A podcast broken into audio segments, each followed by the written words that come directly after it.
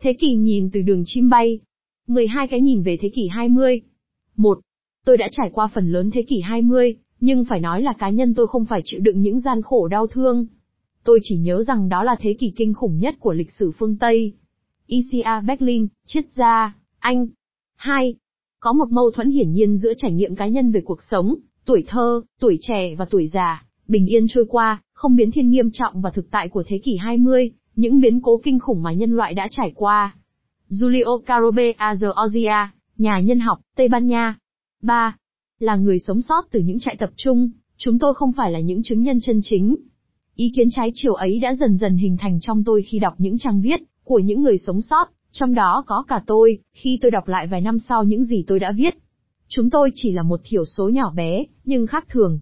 Chúng tôi là những người, do hành động sai trái, hay khôn khéo, hoặc may mắn, đã không xa xuống dưới đáy. Còn những người xa xuống đáy, thấy mặt nữ quỷ Gorgon, thì đã không trở về, hoặc trở về trong câm lặng. Primo Levi, nhà văn, Ý. 4. Tôi chỉ thấy đó là một thế kỷ tàn sát và chiến tranh. René Duman, nhà nông học, Pháp. 5. Dẫu sao thì cũng đã có những cuộc cách mạng đem lại điều tốt hơn cho thế kỷ. Sự lớn mạnh của đẳng cấp thứ tư y nói thành phần công nhân lao động, sự trỗi lên của phụ nữ sau hàng thế kỷ bị đàn áp. Rita Levi M. O. N. T. A. L. C. I. N. I. Giải Nobel y học, Ý. 6. Tôi buộc phải cho rằng đây là thế kỷ bạo liệt nhất trong lịch sử nhân loại. William Golding, Giải Nobel văn học, Anh. 7. Đặc trưng chủ yếu của thế kỷ 20 là sự bùng nổ dân số thế giới. Cả một tai họa, một đại họa. Chúng ta không biết phải làm sao. Unger OMBGICH, Sử gia về nghệ thuật, Anh. 8. Nếu phải tóm tắt thế kỷ 20, tôi xin nói rằng nó đã khơi lên những kỳ vọng lớn lao nhất, mà nhân loại chưa hề đặt ra và nó đã phá hủy mọi ảo tưởng, mọi lý tưởng. Jehudi Nuhin, nhạc sĩ, Anh. 9. Khía cạnh cơ bản nhất là tiến bộ của khoa học. Đó chính là đặc trưng của thế kỷ chúng ta. Severo ở châu giải Nobel, nhà khoa học, Tây Ban Nha. 10. Đứng về mặt kỹ thuật, sự lớn mạnh của điện tử đối với tôi là tiến trình có ý nghĩa nhất của thế kỷ 20, về mặt tư tưởng, là sự quá độ từ một thế giới quan tương đối thuần lý, và khoa học sang một thế giới quan phi thuần lý, ít khoa học hơn. Raymond Ford, nhà nhân học, Anh. 11. Thế kỷ của chúng ta chứng tỏ rằng thắng lợi của lý tưởng công bằng, bình đẳng bao giờ cũng phù du, nhưng nó cũng cho thấy rằng, nếu chúng ta giữ vững tự do, thì bao giờ chúng ta cũng có thể bắt đầu lại từ đầu. Không cần gì tuyệt vọng, ngay ở trong những tình huống tuyệt vọng nhất. Leo V-A-L-I-A-N-I, sử gia, ý. 12. Các nhà sử học không thể trả lời câu hỏi này được. Đối với tôi, thế kỷ 20 chẳng qua chỉ là cố gắng, luôn luôn cố gắng để hiểu câu hỏi đó. Franco Venturi, sử gia, ý. Y, ngày 28 tháng 6 năm 1992, Tổng thống Francois Mitterrand đã bất ngờ xuất hiện, trong một cuộc viếng thăm không được báo trước và cũng chẳng mấy ai chờ đợi, ở Sarajevo. Lúc đó thành phố này đã trở thành trung tâm của một cuộc chiến tranh ở bán đảo Balkan, trong nửa cuối năm ấy sẽ cướp đi hàng nghìn sinh mạng. Ông muốn nhắc nhở dư luận thế giới cuộc khủng hoảng Bosnia nghiêm trọng như thế nào. Sự hiện diện của một nhà lãnh đạo quốc gia lỗi lạc, tuổi cao sức yếu, dưới làn đạn súng nhỏ pháo lớn đã được dư luận rộng rãi khẩu phục tâm phục. Song chuyến đi có một khía cạnh hầu như không ai để ý, mà vô cùng thâm thúy, ngày tháng.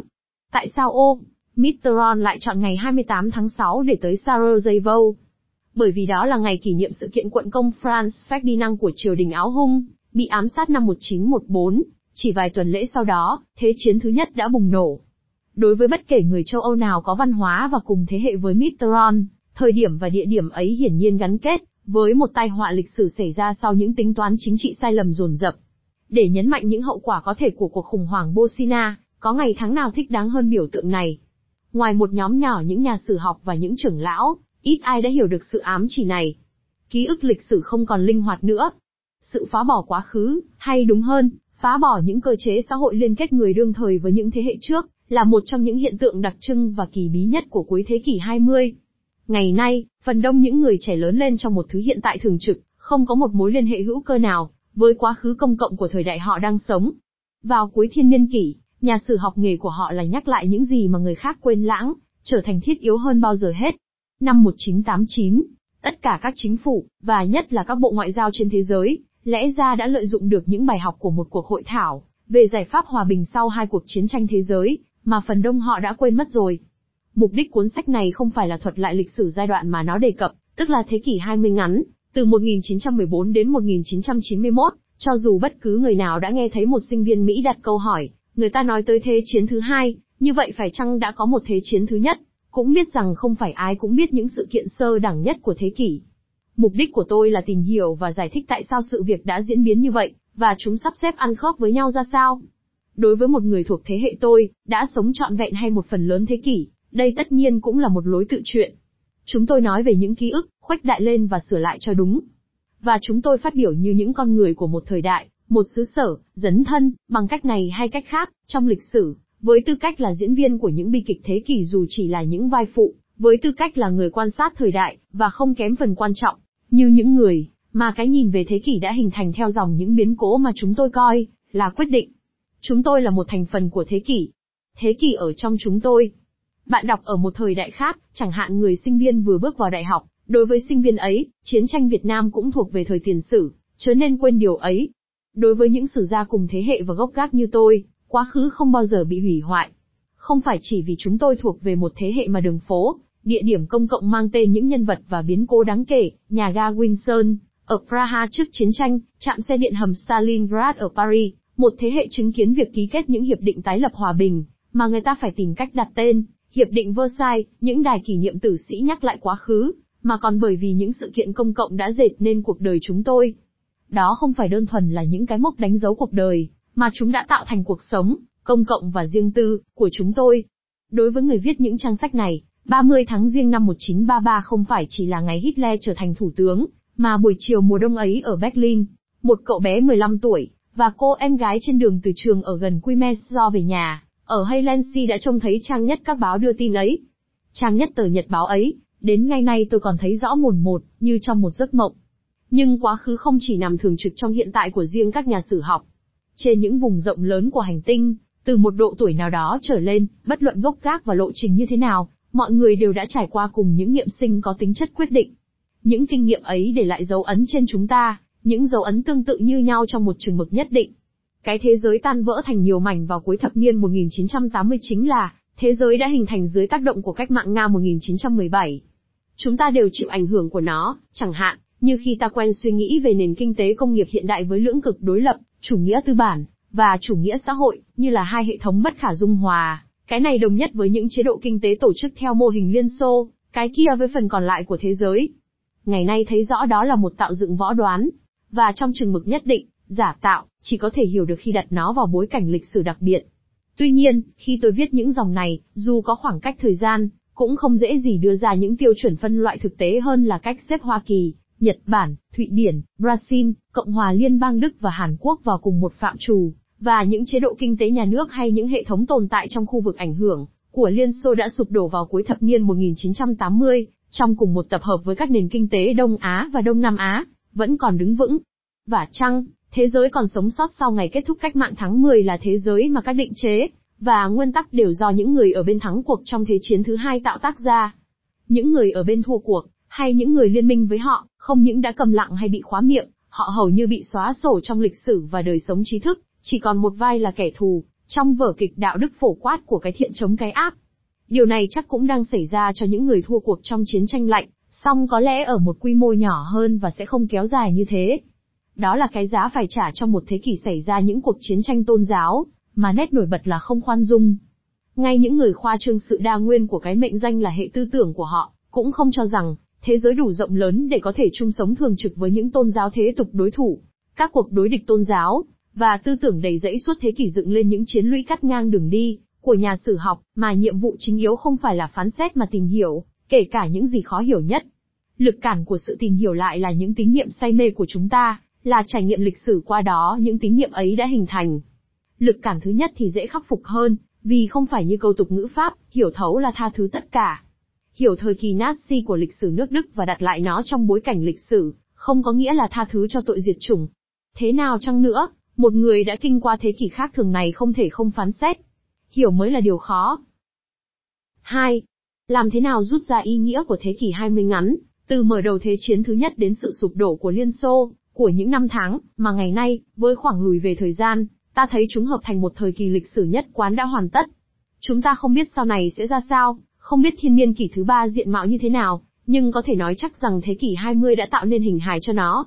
Khó ai có thể hoài nghi rằng một thời đại của lịch sử thế giới đã kết thúc, vào cuối thập niên 1980 đầu thập niên 1990, và một thời đại mới đã bắt đầu. Đối với người viết sử thế kỷ, đó là điều cốt yếu, bởi vì, cho dù họ có thể căn cứ vào sự hiểu biết quá khứ mà suy luận về tương lai, nghề sử không phải là nghề cá ngựa. Những cuộc đua ngựa duy nhất mà nhà sử học có thể tường thuật và phân tích, là những cuộc đua đã ngã ngũ thắng bại. Dù sao chăng nữa, và bất luận tài năng tiên tri của các chuyên gia, thì thành tích các dự đoán tương lai được đưa ra trong ba, bốn chục năm qua tồi tệ đến mức chỉ còn vài ba chính phủ, và Viện Nghiên cứu Kinh tế còn tin tưởng hay làm bộ tin tưởng đôi chút vào đó. Tình trạng này dường như càng tồi tệ hơn từ sau Thế chiến thứ hai. Trong sách này, cấu trúc của thế kỷ 20 ngắn là một cấu trúc tam đoạn, giống như lát cắt của một cái bánh mì kẹp thịt. Tiếp theo một thời đại tai họa, từ 1914 cho đến cuối Thế chiến thứ hai, là khoảng 25, 30 năm tăng trưởng kinh tế và biến đổi xã hội phi thường, có lẽ đã làm thay đổi sâu sắc xã hội loài người hơn mọi thời gian tương đương, trong lịch sử. Với khoảng lùi trong thời gian, ta có thể nhận ra một thứ. Thời đại Hoàng Kim, mà đúng ra người ta đã cảm nhận như vậy vào đầu thập niên 1970, khi nó gần kết thúc.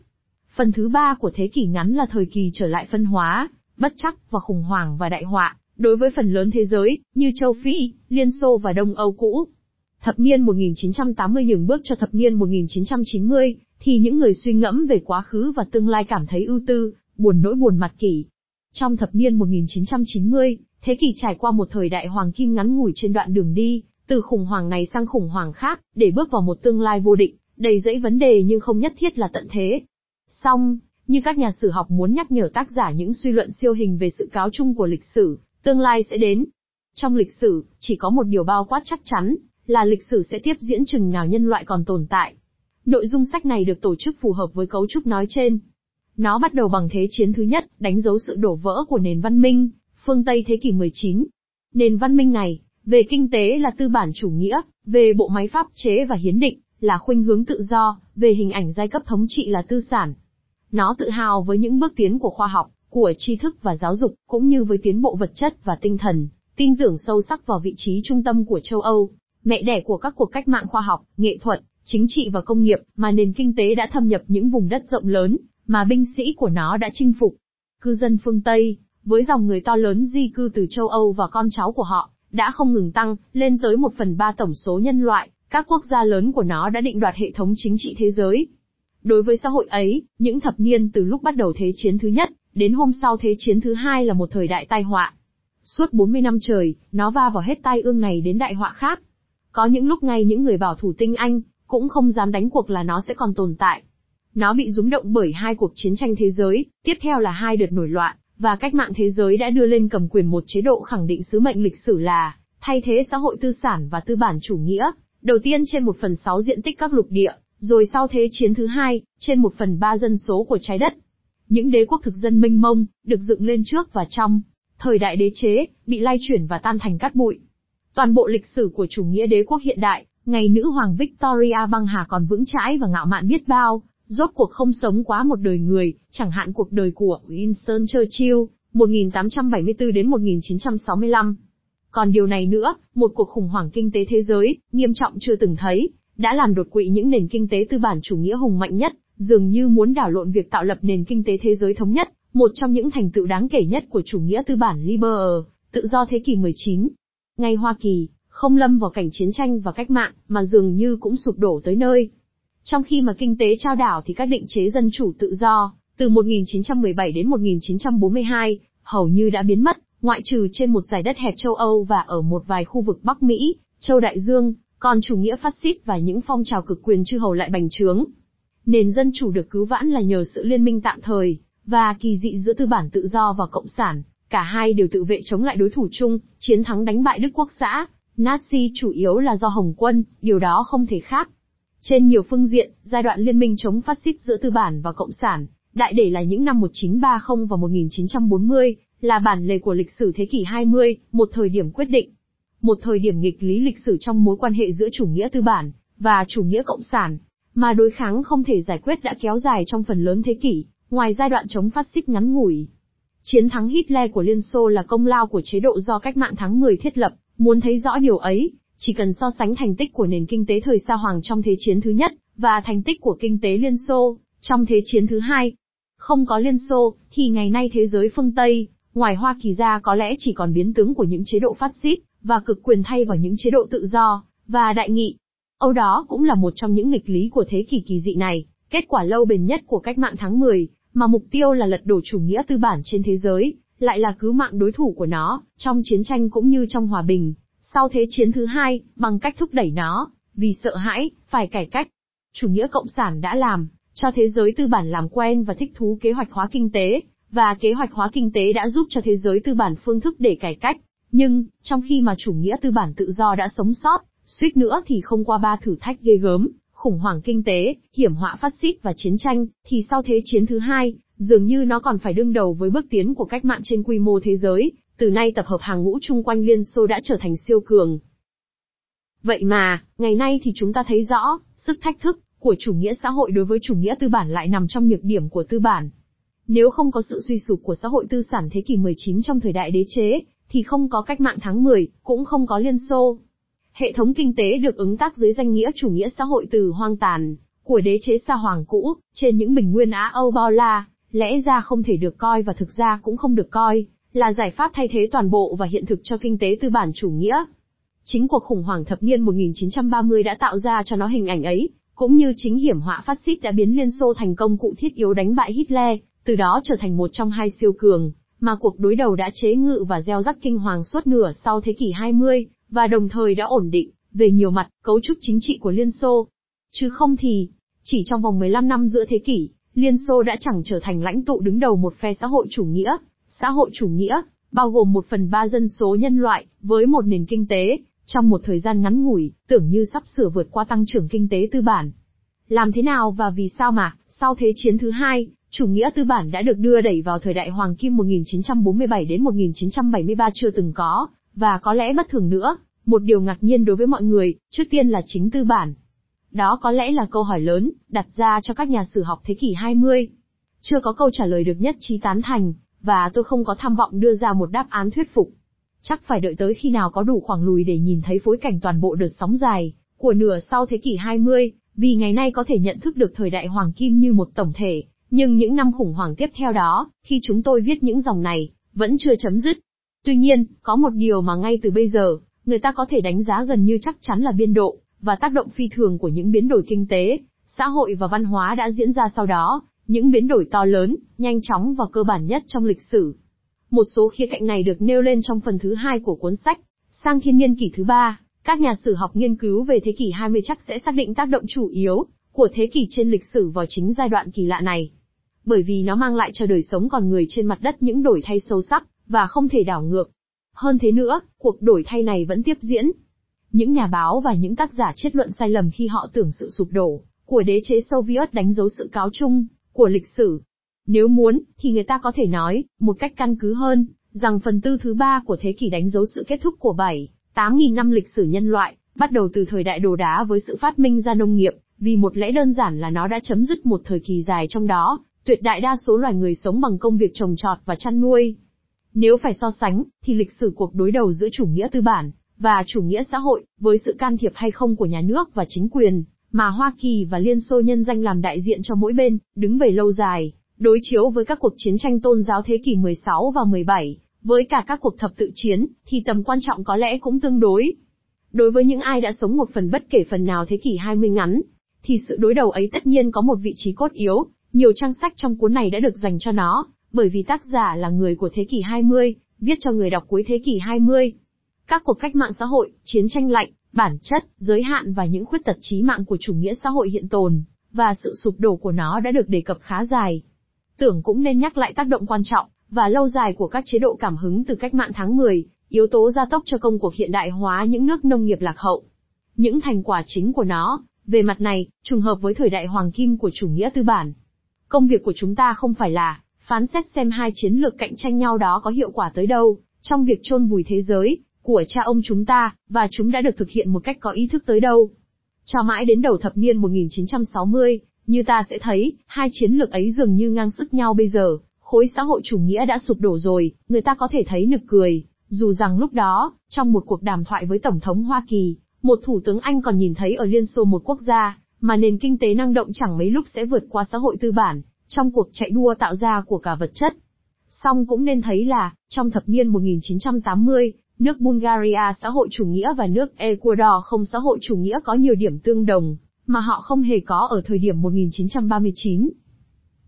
Sự sụp đổ của chủ nghĩa xã hội sâu Viết và những hậu quả ghê gớm của nó, một phần chưa lường được hết, nhưng chủ yếu phải nói là tiêu cực, là sự kiện bi kịch nhất của những thập niên khủng hoảng, nhưng bản chất của khủng hoảng là phổ quát, là toàn cầu. Nó tác động đến các khu vực khác nhau trên thế giới mỗi nơi một cách, và ở những cấp độ khác nhau, nhưng không có vùng không bị ảnh hưởng, bất kể tình hình chính trị, xã hội và kinh tế như thế nào, bởi vì, đây là lần đầu tiên trong lịch sử, thời đại Hoàng Kim đã tạo ra một nền kinh tế thế giới duy nhất, hội nhập hơn, phổ quát, vận hành phần lớn theo cách xuyên quốc gia bất chấp biên giới, do đó mà càng ngày càng vượt qua những ranh giới chính thức giữa các hệ tư tưởng. Và như thế, những định kiến về các thiết chế của các chính thể và chế độ đã bị hủy hoại. Ban đầu, người ta chỉ muốn coi những trục trặc xảy ra trong thập niên 1970 là một giờ nghỉ, đáng mừng và tạm thời trong cuộc đại nhảy vọt của kinh tế thế giới và các nước, bất kể chính thể và mô hình kinh tế, đều đi tìm những giải pháp tạm thời. Về sau mới thấy rõ đây là thời kỳ khó khăn lâu dài, các nước tư bản chủ nghĩa tìm kiếm những giải pháp triệt để, thường nghe lời những nhà thần học thế tục chủ trương thị trường tự do không hạn chế, bác bỏ những chính sách đã làm nên thành công của thời đại Hoàng Kim, nhưng nay tỏ ra bất cập. Những người cực đoan thả lỏng cũng chẳng thành công hơn ai. Trong những năm 1980 và đầu thập niên 1990, thế giới tư bản lại trao đảo dưới những gánh nặng giống, như trong thời kỳ giữa hai cuộc thế chiến, mà thời đại Hoàng Kim đã gạt đi được, thất nghiệp ồ ạt, suy thoái chu kỳ nặng nề, tương phản ngày càng hiển nhiên giữa những người vô gia cư, bị loại trừ và những người giàu có, giữa số thu hạn chế của nhà nước và chi tiêu công vô hạn định. Với nền kinh tế uể oải và bạc nhược, các nước xã hội chủ nghĩa bị đẩy vào những tình huống tuyệt lộ, để cuối cùng, như bây giờ ta biết, đi tới sụp đổ. Thế là chấm dứt thế kỷ 20 ngắn, như nó đã mở đầu với thế chiến thứ nhất. Câu chuyện kể của tôi ngừng ở đây. Như mọi cuốn sách viết xong vào đầu thập niên 1990, sách này kết thúc bằng một cái nhìn từ trong tối. Sự sụp đổ của một bộ phận thế giới đã làm hiện hình sự hoang mang của bộ phận còn lại. Thập niên 1980 trôi đi, càng thấy rõ hơn là, cuộc khủng hoảng thế giới không chỉ là một cuộc khủng hoảng tổng quát về kinh tế, mà cả về chính trị.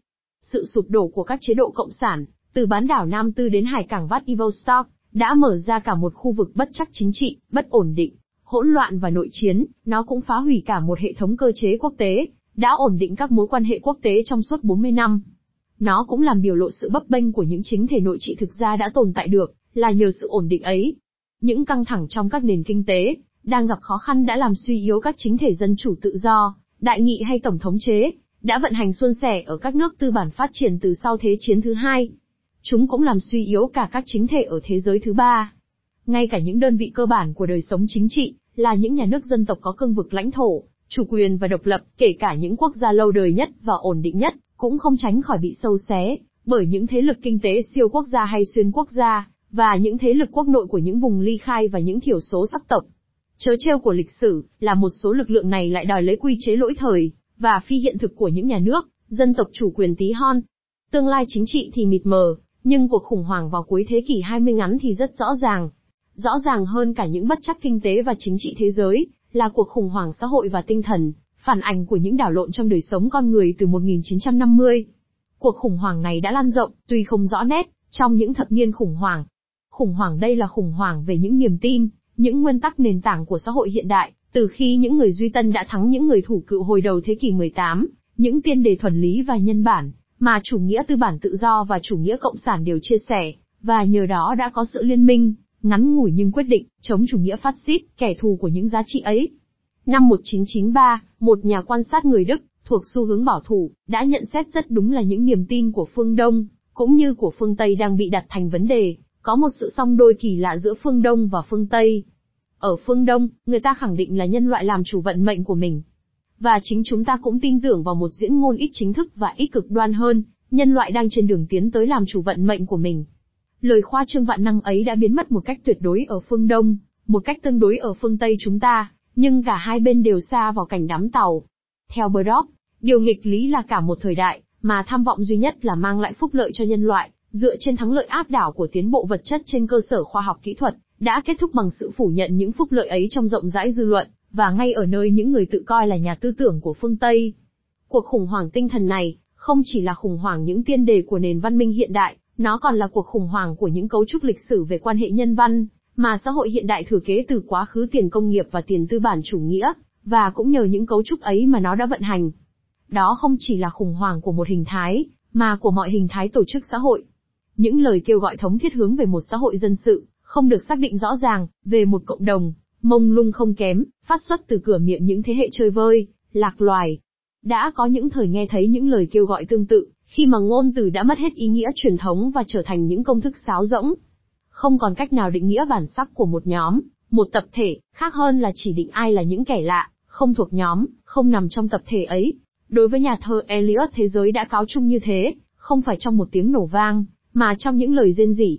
Thế kỷ 20 ngắn đã kết thúc trong cả hai. 3. So với năm 1914, thì thế giới của thập niên 1990 là một thế giới như thế nào? 6 tỷ người, có lẽ đông gấp 3 lần dân số khi Thế chiến thứ nhất bắt đầu, mặc dầu thế kỷ này đã tàn sát, hoặc để mặc cho chết một số người lớn hơn mọi thời kỳ trong lịch sử. Theo một ước tính gần đây nhất, con số này có thể lên tới 187 triệu, nghĩa là hơn một phần 10 dân số thế giới năm 1900. Trong thập niên 1990, người ta cao hơn và nặng hơn cha mẹ, ăn uống khá hơn và sống lâu hơn, một điều khó tin nếu người ta chỉ nhìn vào những tai họa diễn ra trong những năm 1980 và 1990 ở châu Phi, châu Mỹ Latin và Liên Xô cũ. Thế giới chưa bao giờ phong phú như vậy, trong khả năng sản xuất ra những của cải và dịch vụ vô cùng đa dạng. Lẽ ra nó hoàn toàn có thể đáp ứng nhu cầu của một dân số đông đảo hơn bao giờ hết.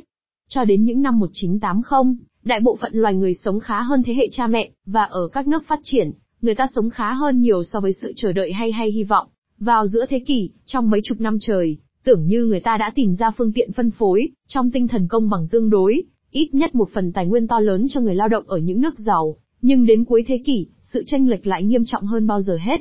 Nó lan tràn sang cả những nước xã hội chủ nghĩa, cũ, là những nước mà trước đây ít ra cũng có sự bình đẳng trong cái nghèo. So với năm 1914, loài người được học hành tốt hơn. Lần đầu tiên trong lịch sử, phần lớn người dân có thể nói là biết đọc biết viết, ít nhất theo những thống kê chính thức. Ý nghĩa của sự việc này không rạch ròi như năm 1914 vì có một khoảng cách rất lớn, có lẽ ngày càng tăng giữa khả năng tối thiểu theo quy định chính thức, có thể xuống tới mức mù chữ chức năng, và khả năng biết đọc biết viết theo cách hiểu của giới ưu tú. Thế giới tràn ngập bởi kỹ thuật cách mạng, càng ngày càng tiến triển, dựa trên những thắng lợi của khoa học tự nhiên, những thắng lợi này, năm 1914 cũng có thể tiên đoán, nhưng lúc đó mới chỉ ở bước đầu. Về mặt thực tiễn, hậu quả ngoạn mục nhất của tiến bộ khoa học kỹ thuật có lẽ là cuộc cách mạng trong vận chuyển và truyền thông, nhờ đó thời gian và khoảng cách hầu như bị triệt tiêu.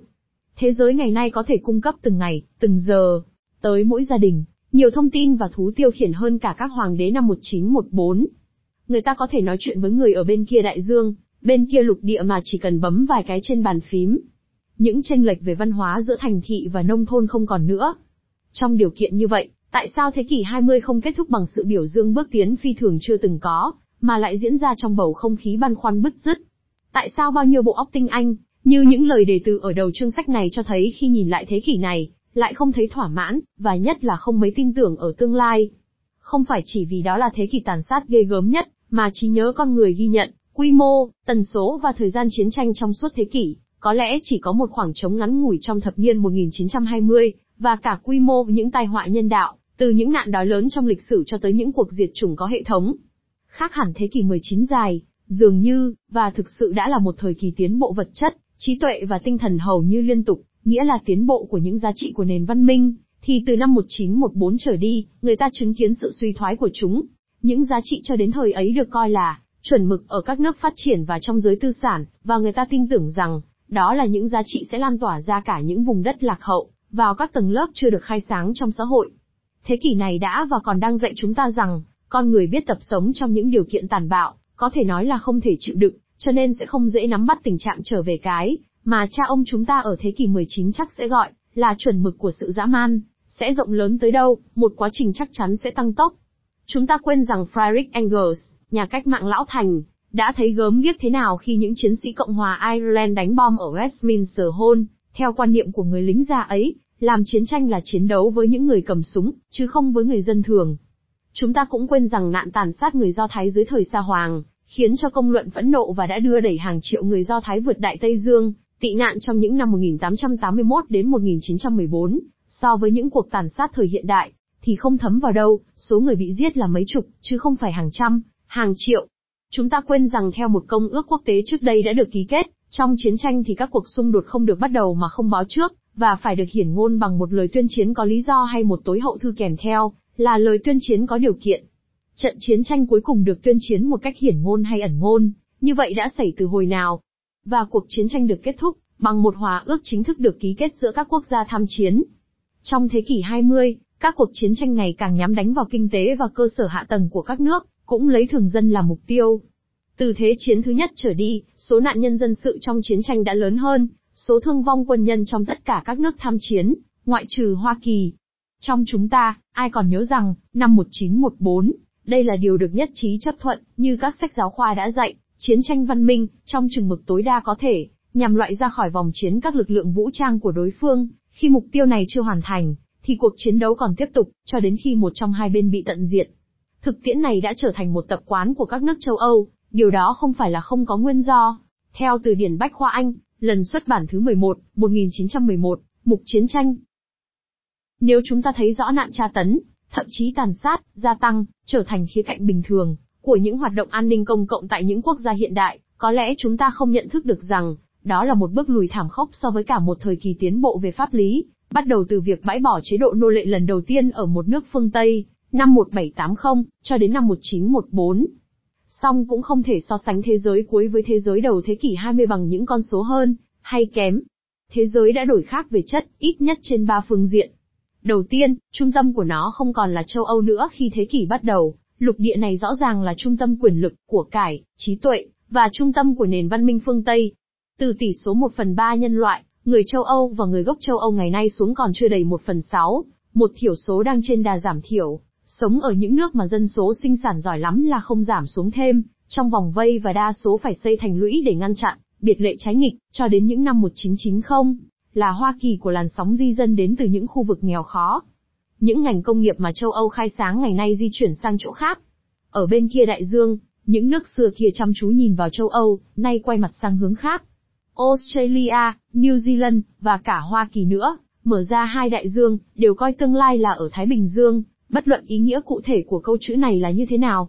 Các đại cường năm 1914, tất cả đều là những quốc gia châu Âu, nay đã biến mất như Liên Xô, tiếp nối nước Nga xa Hoàng, hay xuống các khu vực hay tỉnh lẻ, trừ trường hợp Đức, có thể là một biệt lệ. Bản thân những nỗ lực tạo ra một cộng đồng châu Âu, siêu quốc gia duy nhất, và tạo dựng lên một căn cước châu Âu, tương ứng, thay thế cho những giềng mối thần phục xưa cũ, đối với những quốc gia dân tộc trong lịch sử, cũng chứng tỏ sự suy tàn ấy sâu sắc tới mức nào. Sự đổi thay này phải chăng có một tầm quan trọng to lớn, không kể đối với riêng các nhà sử học. Có lẽ không, vì nó chỉ mang lại những thay đổi nhỏ trong cục diện kinh tế, trí tuệ và văn hóa thế giới. Ngay từ năm 1914, Hoa Kỳ đã trở thành nước công nghiệp chủ yếu, tiên phong, mẫu mực và lực đẩy của nền sản xuất, và văn hóa đại chúng đã chinh phục thế giới trong thế kỷ 20. Với những đặc điểm riêng biệt, Hoa Kỳ là sự nối dài của châu Âu bắc qua đại dương, liên kết với cựu thế giới dưới ngọn cờ của nền văn minh phương Tây. Viễn tượng tương lai chưa biết ra sao, nhưng trong những năm 1990, Hoa Kỳ đã nhìn lại thế kỷ Mỹ, thời đại của sự lớn mạnh và đại thắng của nước Mỹ. Toàn thể các nước công nghiệp hóa từ thế kỷ 19, gộp chung lại, vẫn còn tập trung trong tay họ phần lớn nhất tài nguyên, sức mạnh kinh tế, khoa học và kỹ thuật của trái đất, dân chúng các nước này vẫn có mức sống cao nhất thế giới. Vào cuối thế kỷ, điều này cũng vẫn bù trừ quá trình giải công nghiệp hóa và sự chuyển dịch sản xuất sang những lục địa khác. Trong chừng mực đó, cảm tưởng về một thế giới cũ, dĩ Âu Vi Trung, hay phương Tây, trên đà suy tàn, là một ấn tượng hời hợt. Ý nghĩa hơn là sự đổi thay thứ hai.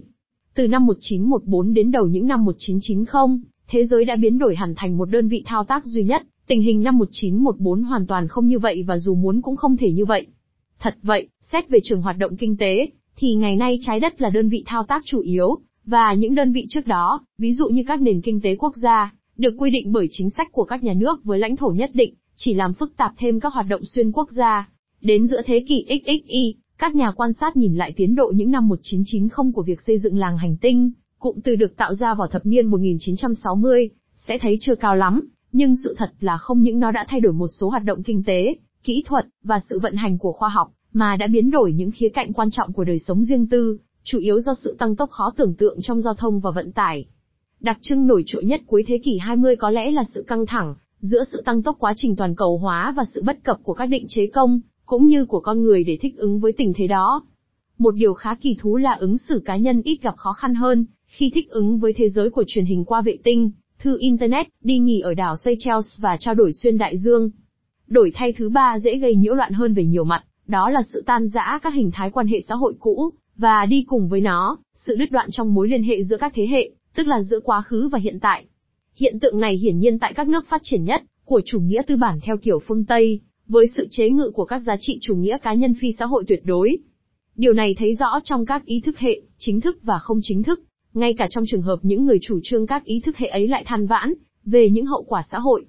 Ta cũng thấy xu hướng này rõ nét không kém ở những nước khác, lại được củng cố thêm do sự sói mòn của những xã hội và tôn giáo truyền thống, hoặc do sự phá hủy, hay tự phá hủy, của các xã hội của chủ nghĩa xã hội hiện tồn.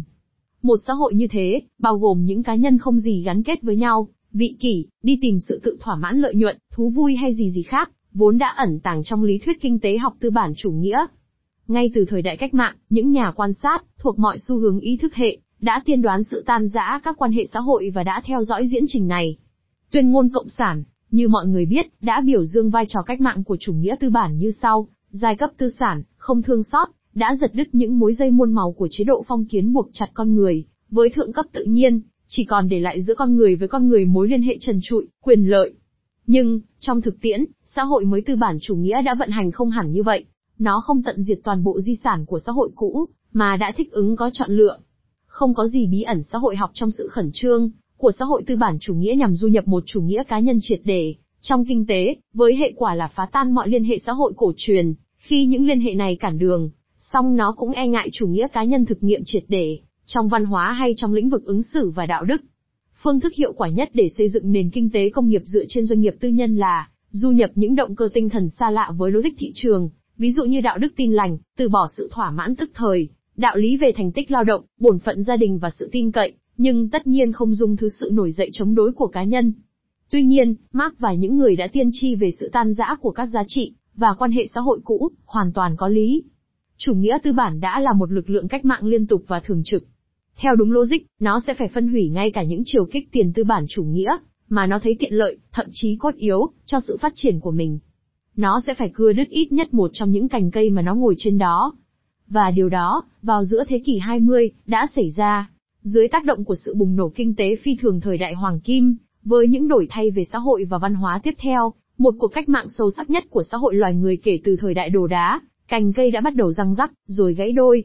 Vào cuối thế kỷ, lần đầu tiên ta có thể hình dung ra diện mạo một thế giới trong đó quá khứ, kể cả quá khứ trong hiện tại, đã mất hết vai trò, một thế giới trong đó bản đồ và những cọc mốc trước đây đã hướng dẫn con người, cá nhân và tập thể, không còn vẽ ra cảnh quan chúng ta đang tiến bước, không còn vẽ ra biển khơi để cánh buồm lướt sóng, chúng ta không biết trong cuộc hành trình này, chúng ta đang ở đâu, sẽ đi về đâu. Đó là tình hình đã diễn ra trước mặt một bộ phận loài người vào cuối thế kỷ này, và bộ phận ấy sẽ ngày càng đông đảo trong thiên niên kỷ tới đây. Lúc ấy, ta sẽ thấy rõ hơn là nhân loại đang đi về đâu. Chúng ta có thể quay đầu nhìn lại lộ trình đã dẫn ta tới chỗ hiện tại, tôi cũng đã thử làm trong những trang sách này. Chúng ta không biết dạng thức tương lai sẽ như thế nào, mặc dầu tôi cũng đã không cưỡng lại được ý muốn suy ngẫm về một số vấn đề của tương lai, như chúng đã trồi lên từ hoang tàn của giai đoạn chúng ta vừa kinh qua. Chúng ta hãy hy vọng rằng đó sẽ là một thế giới tốt hơn, công bằng hơn, dễ sống hơn. Thế kỷ này đã kết thúc chẳng tốt đẹp gì.